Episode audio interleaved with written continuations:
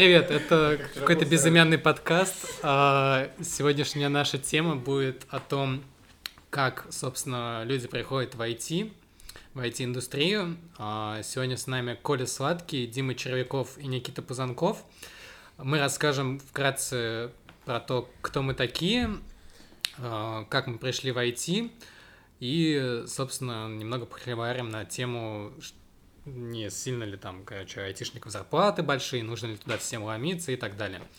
Вот. А, ребята сказали, что я первый рассказываю. Моя история длинная. У меня папа, короче, был дизайнер и мотался по типографиям. Вот. А меня не с кем было оставить, и я, короче, шлялся вместе с ним. И постоянно в типографиях в то время как раз были компы, всякие там маки и прочее с э, какими-то игрушечками в виде шариков или еще чем-то таким. Вот, и я начал просто в них зависать, потом увидел всякие дизайнерские программы, типа первых там CorelDRAW, фотошопов, э, хотя фотошоп, наверное, были позднее. Вот, увлекся всем этим, начал просто юзать компы, да, там, э, с дошкольного возраста. Собственно, в школе продолжал это, но в плане там поиграть в игрушки, переустановить винду, а потом попал на курсы программирования школьные, а, информатику хорошо учил в школе, поступил в университет, попал на курсы неткрекера, научился Java, параллельно там верстал сайтики на HTML, CSS и всяких джумлах, а, и ушел в Enterprise, начал зарабатывать деньги, еще больше денег. Вот теперь я ведущий инженер-программист компании EPAM, и я думаю, что это такая типичная, короче, типичный пример, как человек попадает в IT, то есть никуда я до этого не ходил, вот, как-то все наложилось одно на одно. Вот. Теперь, наверное, Коля Сладкий расскажет свою историю, как он окольным путем попал в IT. Окольным. Коля попал окольным путем. Всем привет. Прикольным. Да, прикольным. Всем привет, меня зовут Коля, да. И спасибо, Никита, это будет один из самых картавых подкастов в мире, мне кажется. Как я попал в IT? Ну, это вообще очень интересная история. А, я когда-то учился в Самаре в 30-м лицее, это Самарское лицей информационных технологий, но что-то вот не зашло, и там я на Паскале что-то писал, пописывал даже, я бы сказал, вот, и что-то не поперло. Потом я ушел в юриспруденцию, пошел учиться в институт, а потом я пошел работать в уголовный розыск. И проработав два года в уголовном розыске, я понял, что я хочу быть программистом. И потом я начал заниматься, э, приставать к Никите. Чтобы... В смысле помочь с программированием? Ну да, нет, естественно. Несите это в протоколы, должно быть записано. Я это имел в виду, конечно, только так. Вот, и мне Никита помогал, э, объяснял мне многое. И так постепенно, постепенно, по шажочку, понемножечку я э, стал разработчиком. Ну, сейчас я кода уже пишу поменьше, я больше ушел в менеджерскую деятельность. Вот. Но в целом код мне нравится, и для себя я тоже этим занимаюсь. Как-то так. Работаю я сейчас в компании Multicay. Хорошая компания. Отлично. Приходите к нам. Приходите к нам еще. Э, Дима? А, ну что ж, моя история, а, наверное, как у большинства программистов, а, одинаковая. Им купили первый компьютер, им так понравилось это все. У них все хорошо получалось, и в итоге они пришли в IT.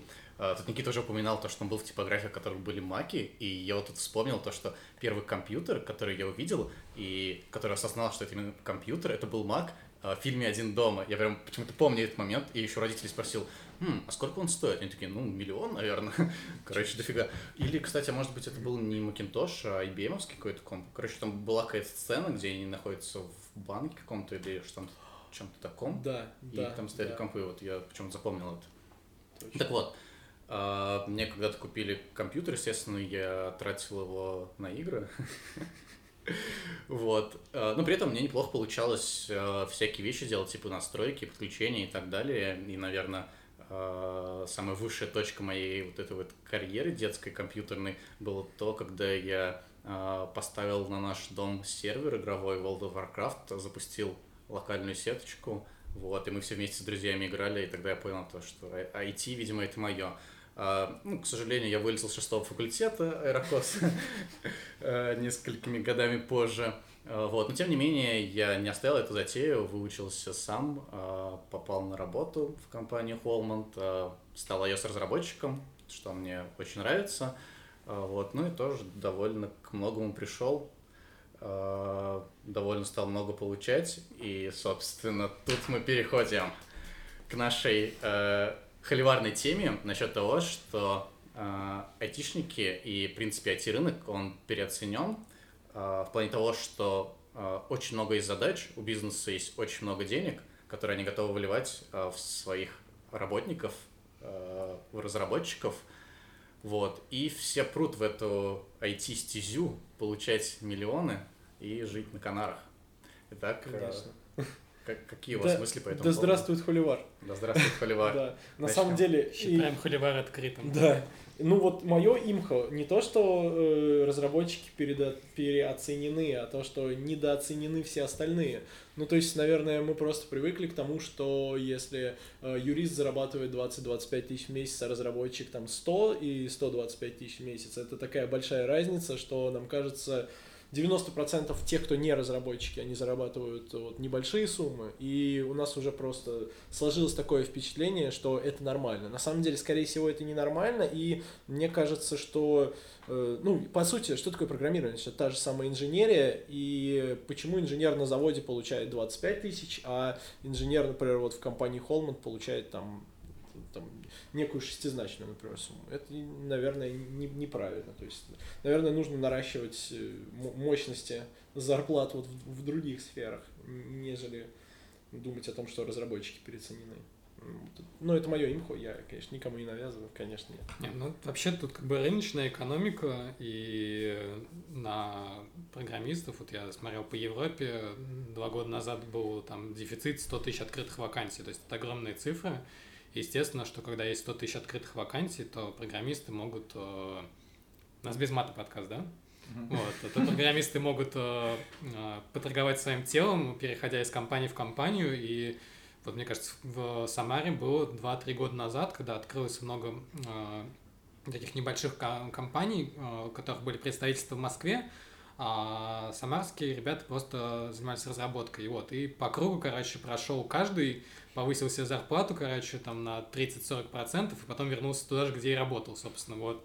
То есть пока- просто офферов на получал, да, просто ты Ага. получаешь офер, переходишь, тебя там либо оставляют, либо ты работаешь, тебя возвращают, но суть в том, что, короче, просто бурстанули все все зарплату, вот, рынок поднял вот эту зарплатную вилку, и, соответственно, из-за этого, то есть, ну, начали получать больше. Как- в медучреждении в том же самом, да, или юрист, он так сделать не может. Вот, а тут, получается, спрос большой, и они могут сами искусственно поднимать цены. Вот, на самом деле ведь может. То есть э, спрос рождает предложение, никогда не наоборот. Получается то, что у людей есть спрос работы, например, в медучреждении за там 20 тысяч рублей, например. И они там работают, и они работают всей толпой. То есть если бы все встали и сказали, нет, все, отказать, мы больше не будем работать за 20 тысяч рублей, то, наверное, что-то изменилось бы, если бы все только встали. Да, но тут, тут такой социальный аспект, типа, если программист говорит, все, я ухожу с проекта, да, там, неважно, ракету он строил или еще что-то, вот, ему никто не скажет, ну, ты, как тяжело, без Плохой мата. человек. Плохой человек, вот, Как тебе совесть не мучает, как ты спишь-то потом, вот, а если врач такой берет, уходит из какого-нибудь села, где он там работал за 13 тысяч э, в городскую клинику, где он обслуживает только богатых, вот, то ему как бы, ну, совестно станет, даже если ему никто не будет ничего говорить, и все его будут поддерживать, все равно как бы ты берешь, как бы отнимаешь простых людей и переходишь к кому-то более богатому. То есть это очень такой вопрос, который, да, за сферу рынка выходит, вот, но при этом э, практика некоторых государств показывает, что можно, типа, делать э, умную медицину, которая, как бы, и зарплаты хорошие предоставляет, и социальные гарантии при этом, вот. И это, наверное, просто проблема, что у нас большинство сфер, кроме айтишной, они очень либо коррумпированы, либо пришли с Советского Союза в том виде, в котором они там были, то есть в полной изоляции от внешнего мира, а, либо как, ну, в общем, то есть это проблема индустрии, вот, а IT-индустрия, она такая здоровая, и, соответственно, и зарплата там здоровая от этого. Вот. Но к вопросу тому, которому Дима задал, типа, немного ли мы получаем? Блин, если тебе дают деньги, почему бы не получать? Бери, типа, бери, да. бери, ты, мо- беги. ты, ты можешь тому же врачу, типа, пожертвовать, там, ребенку на какую-нибудь операцию, животного в приют сдать. Да, животным. Вот, да. Животных в приют сдать. То есть ты можешь их потратить на благие дела. То есть э, проблема, когда у тебя нет денег, а, и ты не можешь кому-то помочь. А когда у тебя есть деньги, ты можешь помочь, то почему бы и нет? И еще тогда такой вопрос сразу возникает отсюда, а лопнет ли когда-нибудь этот пузырь? Ну, то есть он растет постепенно. Он постепенно растет, растет, растет, и у нас сейчас зарплаты уже там в несколько раз отличаются, да, вот как мы говорили, от тех же инженеров, которые, например, э, инженер-конструктор, и если где-нибудь там в какой-нибудь ну, компании. Это типа как научно-технический прогресс э, и научно-техническая революция, да, когда у нас э, выходит на новый уровень промышленные технологии, да, специалисты тоже требуются другие. Если взять, например, что было в том же IT 70-60 лет назад, да, там какие-то окамы, что у нас там еще было-то, ну, мейнфреймы на чем, короче, делали, то сейчас там этих специалистов по пальцам пересчитать, и в какое-то время они стали не нужны, потому что выводились все эти мейнфреймы из оборота, да, заменялись персональными компьютерами, вот, и они как бы ощутили на себе, но при этом те, кто дожил и остался, вот, они сейчас э, как бы очень ценные специалисты, потому что есть еще мейнфреймы, которые там в Америке еще где-то работают, и нету специалистов, которые э, типа их подгружают. Вот, э, соответственно, то есть тут и в IT-сфере есть такое, то есть э, на самом деле э, этот пузырь, он внутри сферы э, лопается, заменяется просто другими людьми, да, да, то есть приходит свежая кровь, которая изучает свежие технологии, и даже те же самые джависты, которые не использовали спринговый стек технологий, да, они сейчас на рынке намного менее ценные, то есть я сам собеседую людей и сам сталкиваюсь с тем, что человек хороший, у него все, ну, голова на нужном месте, руки оттуда растут. Просто у него не свежий стек технологий, и проект ему подобрать будет очень тяжело. И вот в этом, типа, как раз этот пузырь, что постоянно новые технологии, и ты должен соответствовать. Я бы сказал, что программисты на уровне с врачами постоянно поддерживают себе это, да, они должны быть типа, помимо того, что они делают работы, да, да, они должны развиваться очень сильно, и они как бы, ну, не, не просто так эти деньги получают. И еще один вопрос э, по поводу того, о чем мы вообще хотели сегодня поговорить, насчет того, чтобы переметнуться в IT. То есть а. сейчас, а. да, сейчас из-за того, что, ну, то есть одно из другого вытекает у нас получается, да, и вот э, третий такой аспект, что э, все хотят много денег, то есть никто не хочет мало денег, все хотят много, и поэтому очень многие люди, вот я, например, да, и, или еще кто-то, или очень много инженеров, опять же, которые с завода приходят, как вот, например, наш общий знакомый Паша Орешкин, да, э, они приходят, они переучиваются, то есть они сидят дома, переучиваются на инженера другого стека, скажем так, да, других технологий. Пять месяцев по два часа, да, потому да. что работают и потом И учатся. работают и учатся, да, одновременно. И все хотят войти. И стоит ли вообще э, это делать? Вот у кого какие мысли по этому? Ну, тут я бы на самом деле выступил э, за обычных специалистов, и у меня такая вот полярочка, я сначала много получаю, а теперь решил э, сказать про то, что, э, в принципе, человек э, в любой сфере, если он действительно крутой специалист, если он действительно прокачался, то он будет получать большие деньги. А взять того же самого врача, он может хорошо учиться в медицинском университете, а там его заметят какие-то профессора, они его продвинут в какую-то платную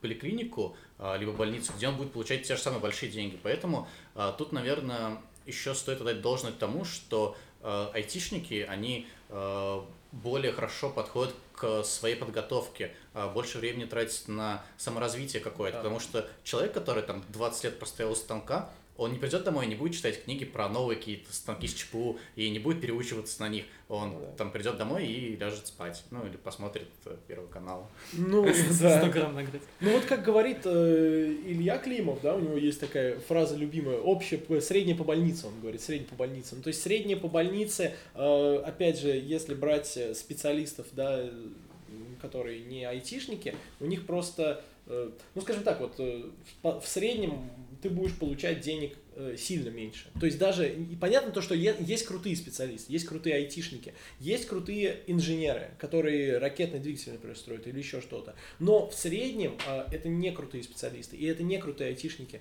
Я знаю многих айтишников, которые не знают э, структуру данных, например. Вот. Они не, не могут ответить на... Да, как минимум одного.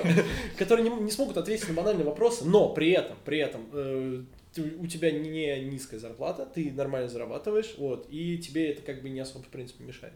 Вот. Ну, на самом деле, то есть, получается, у нас э, такая более-менее адекватная регуляция рынка, да, IT платит много, почему бы не перетечь специалистам туда, закрыть эту дыру, а производство или еще что-то оптимизировать и снизить нагрузку, да, то есть мы помимо того, что у нас есть конкуренция внутри индустрии, да, внутри какой-то локальной, там, например, Самары, а у нас есть конкуренция общемировая. Почему сейчас очень многие ребята уезжают за границу и там э, деньги получают? Потому что там это ценится, и там как бы денег больше выливается бизнесом туда.